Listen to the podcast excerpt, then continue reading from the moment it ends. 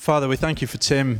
Thank you for all that you've given him. Thank you for uh, the ability that he has to communicate to people. Thank you that he has invested the time on your behalf and on our behalf in preparing something for us this morning.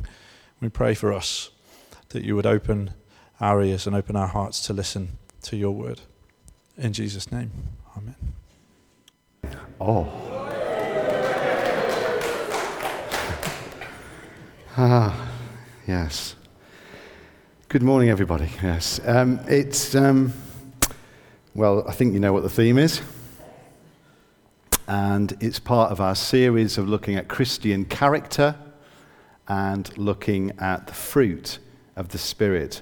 And so it is my task to look at patience with you this morning. And boy, has it been a long time coming. At the back end of the uh, summer, um, I emailed Catherine Brown to ask if there were any readings that I needed to consider to go with the theme. And I said, Catherine, I'm speaking on patience and I'm keen to get on with it. Ironically, I put most of this uh, stuff together in the last few days, despite my best intentions to start early. You know the saying, Lord, grant me patience, but hurry. If you've not heard that. And I wasn't originally down to do this talk, and I was asked to swap. And I knew when I was asked to swap that I was going to end up with patience. So you might gather from these introductory comments that I don't feel particularly well equipped to talk to you about patience, and I don't consider myself to be the most patient of people. But I'm convicted by what uh, John Farron said uh, three weeks ago when he said it's fruit of the Spirit, not fruits. You can't select which ones you think you're quite good at and pat yourself on the back. Displaying Christian character is about displaying all the fruits of the Holy Spirit. And we need to display that in all areas across the board. So, for example, one poor display of self control, and that can undermine the rest of the fruit of the Spirit. And in that list that's been referred to before in Galatians uh, chapter 5, verse 22, of love, of joy, of peace, of patience, of kindness, of goodness, of faithfulness, of humility, and self control. If we mess up on one, then that becomes the lowest common denominator. And it's the part of us which everybody remembers. It's what we're known by. So it's one fruit, as John was saying, and in fact, John Smith reiterated those words uh, the following week. One fruit with many faces. Now, being an English teacher by sort of training, I like to look words up. And the dictionary definition of patience that I came across is enduring difficulties or delays calmly.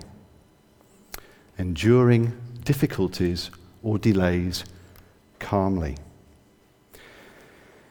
About uh, a month ago, we took our youngest son, John, up to Ardgour in Scotland, where he's begun his uh, year's training as an outdoor instructor.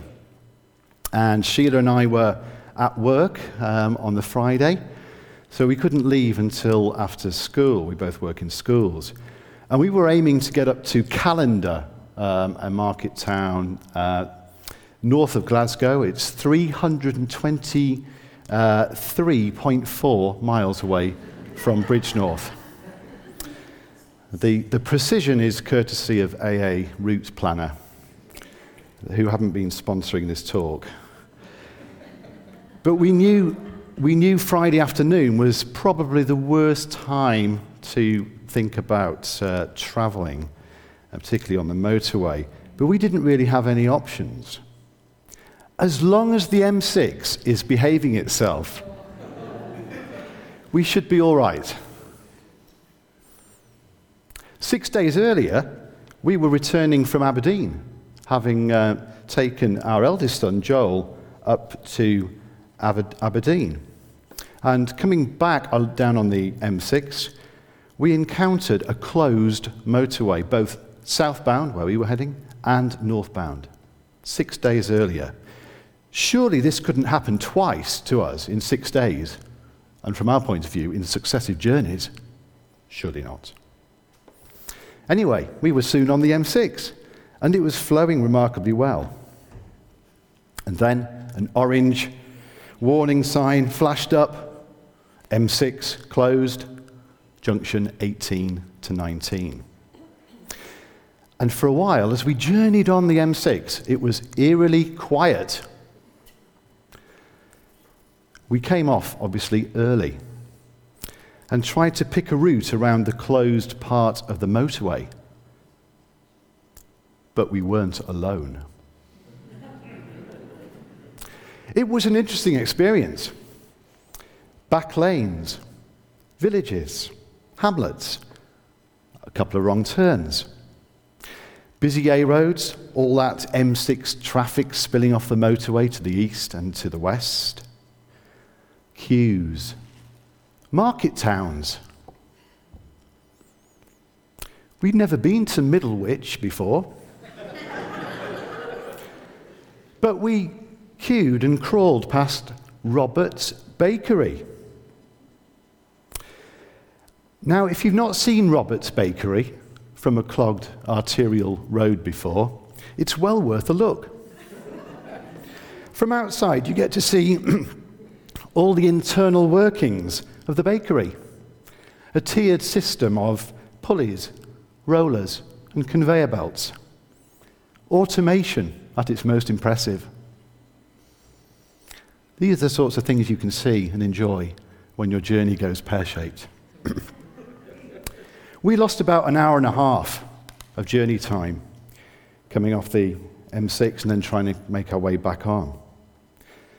But and I don't know whether Sheila will agree with me on this one, I was reasonably calm.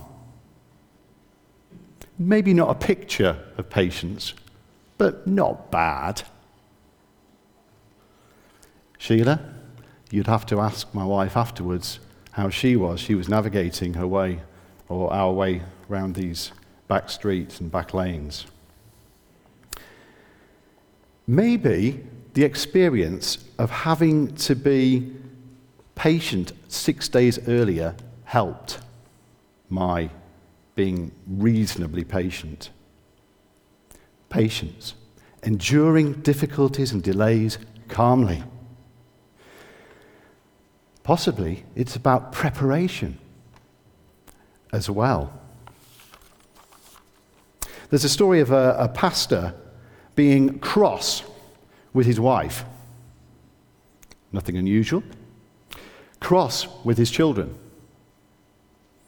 Cross with his congregation. And a member of his congregation asks his wife, because he daren't approach the pastor, who's in a bad mood, Why is the pastor so bad tempered lately? Oh, said his wife, he's been asking God to make him patient.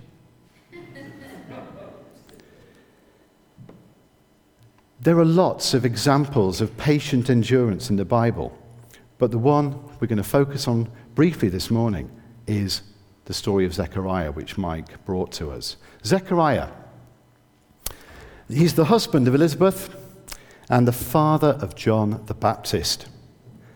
And there are a number of aspects of this story which speak strongly about the need for patience. Zechariah and Elizabeth, we heard in the reading, are both God fearing people.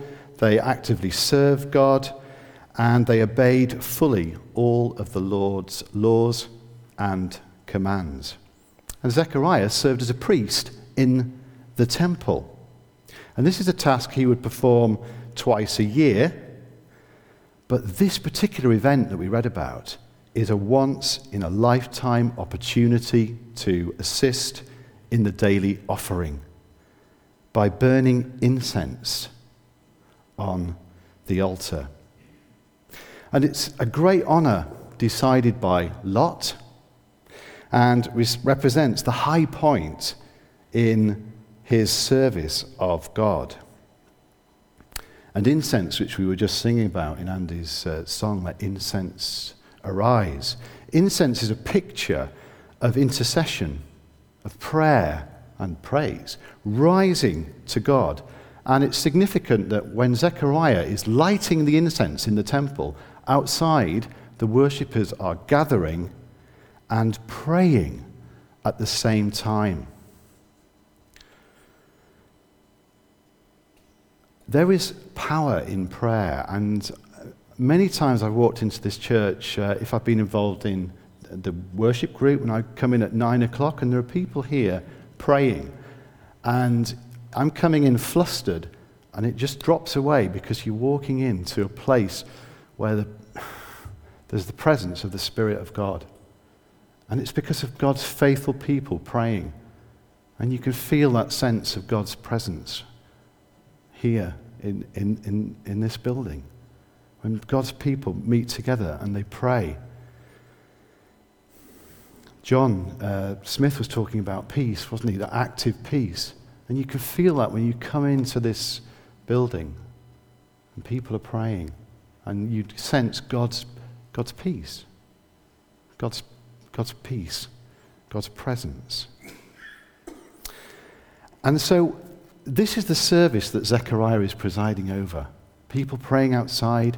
He's got this privilege of lighting the incense for the morning sacrifice and the evening. He'll be doing it twice in the day. And you could say this is a pretty powerful service. Why? Because one of God's top angels pays a visit. I say top angel, I only say that because he's actually named. It's Gabriel. There are only two angels that are named in Scripture there's Gabriel and there's Michael. And this is Gabriel that appears in this service. It's a pretty powerful one. And Gabriel turns up with a life changing message, not just for Zechariah and Elizabeth, but for the people of Israel especially those, have lost, those who have lost their way.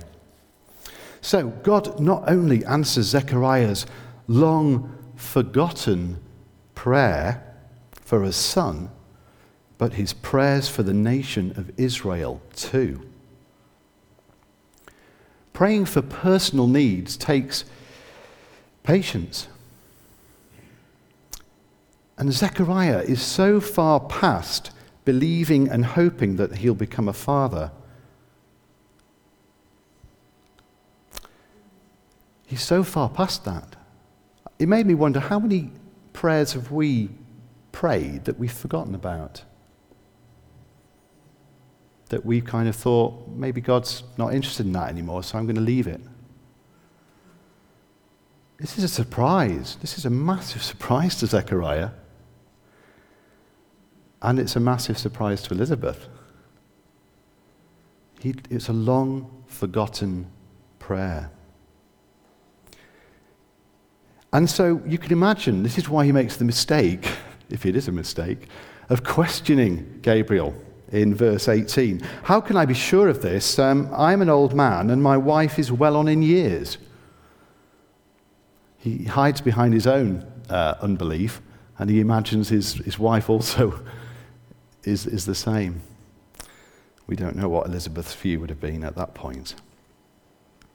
If John McEnroe were to write a version of this scripture, he would have Zechariah saying, You cannot be serious. Yeah, some of you know that. Yeah, you cannot be serious. But God is deadly serious. And Zechariah, in a sense, pays for his unbelief by being made unable to speak until John's circumcision, eight days after John's birth. So, not being able to speak for nine months, over nine months. Can you imagine? Some of you might like that. it's about patience, isn't it? not being able to speak for nine months. It's another example of patience. But I'm sure that Zechariah came through that experience a wiser man. And in fact, if you read on in the scripture, there's this wonderful prayerful prophecy that Zechariah speaks when he regains his voice. As if the Holy Spirit has been preparing him through that time. God's been doing a work in his life in that nine months. It's not a punishment in that sense. It's right, you're going to be quiet, and I'm going to prepare your heart. We had that testimony earlier on, didn't we? With Roe. In a difficult time, I'm going to prepare things for you, prepare the way ahead.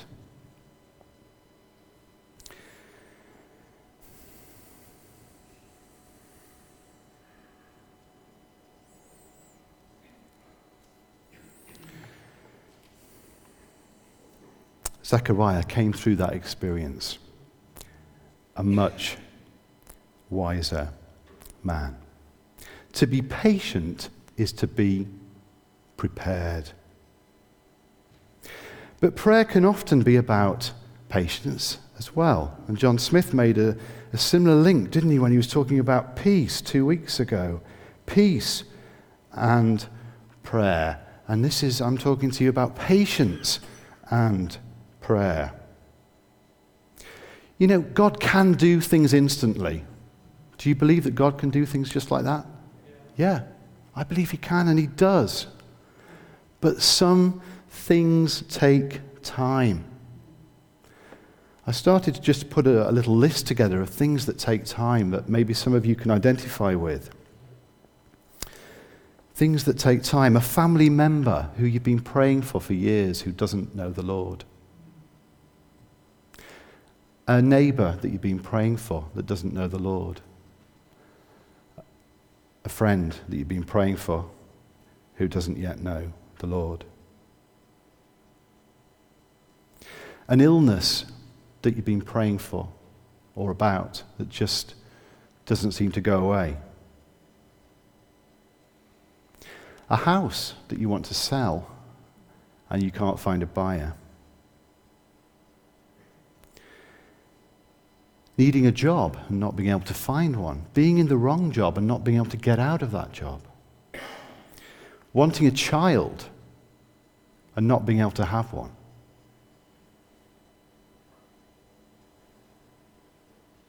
Wanting a partner but not being able to find one.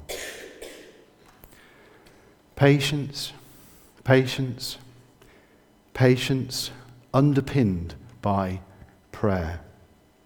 And in this prayer of Zechariah, God does so much more than Zechariah and Elizabeth could have hoped for. He gives them a son, which in verse 14 says is a joy and delight to them. So, parents, if you've got children, that's what they should be to you a joy and a delight. But not only do, does uh, God give um, Zechariah and Elizabeth a son as a joy and delight, he also takes away the stigmatism, the social stigmatism that was felt, particularly by Elizabeth, of being barren, being unable to conceive. That goes. But even more than that, God fulfills the prophecies about the coming Messiah. It's a wonderful combination of answer to prayer for a faithful and patient man and his wife, fulfilling not just their personal needs, but at the same time shaping the events of history. Because who is John the Baptist going to be? John the Baptist will be the final link between the Old Testament and the New. He will be the new Elijah the herald of the long promised patience and long awaited patience, Messiah, Jesus. So, patience is also about God's greater purposes. God answers prayer in his own way and in his own time. And we need to be, this is the challenge, to be prepared to pray and to see God's greater purposes. I have a, um, an application study Bible, and in that Bible it says, uh, with the notes on this section, this reading, it says that God worked in an impossible situation. Elizabeth was barren. And it goes on to say if we want to have our prayers answered, we must be open. We must be open to what God can do in impossible situations. Are you open to what God can do in an impossible situation? Don't listen to what the world tells you is possible and impossible. Listen to what God tells you is possible. And we must wait for God to work in His way, in His time, patiently. So, as I bring these few thoughts um, to a close, are, are, we, are we prepared this morning? And if you think of the story of John the Baptist, his, his role was to prepare a straight path for the coming Messiah. His whole ministry was about preparation. Are we prepared this morning? Are we like the pastor who, okay, he's a bit angry, he's a bit bad tempered, but it's because God, he's asked God to prepare his heart to be patient. And God's chipping away at those ugly bits. Are we prepared to receive God this morning? Are we, are we prayerful as well? Not just prepared, but are we prayerful and expectant? Can we remember those long forgotten prayers? Is it time to dust off a few prayers that we've said in the past and rekindle them. Do we see that when we're patient, God's greater purposes can be seen at work? He's making us patient for a reason so that He can be glorified, so that the name of Jesus can be glorified in my life, Lord, be glorified. Prepare me, make me prayerful, make, make me see your greater purposes at work. And when all these characteristics come together in one place, we might just see God working, final P, powerfully. We might just see God working powerfully amongst us. For nothing is impossible with God. Amen.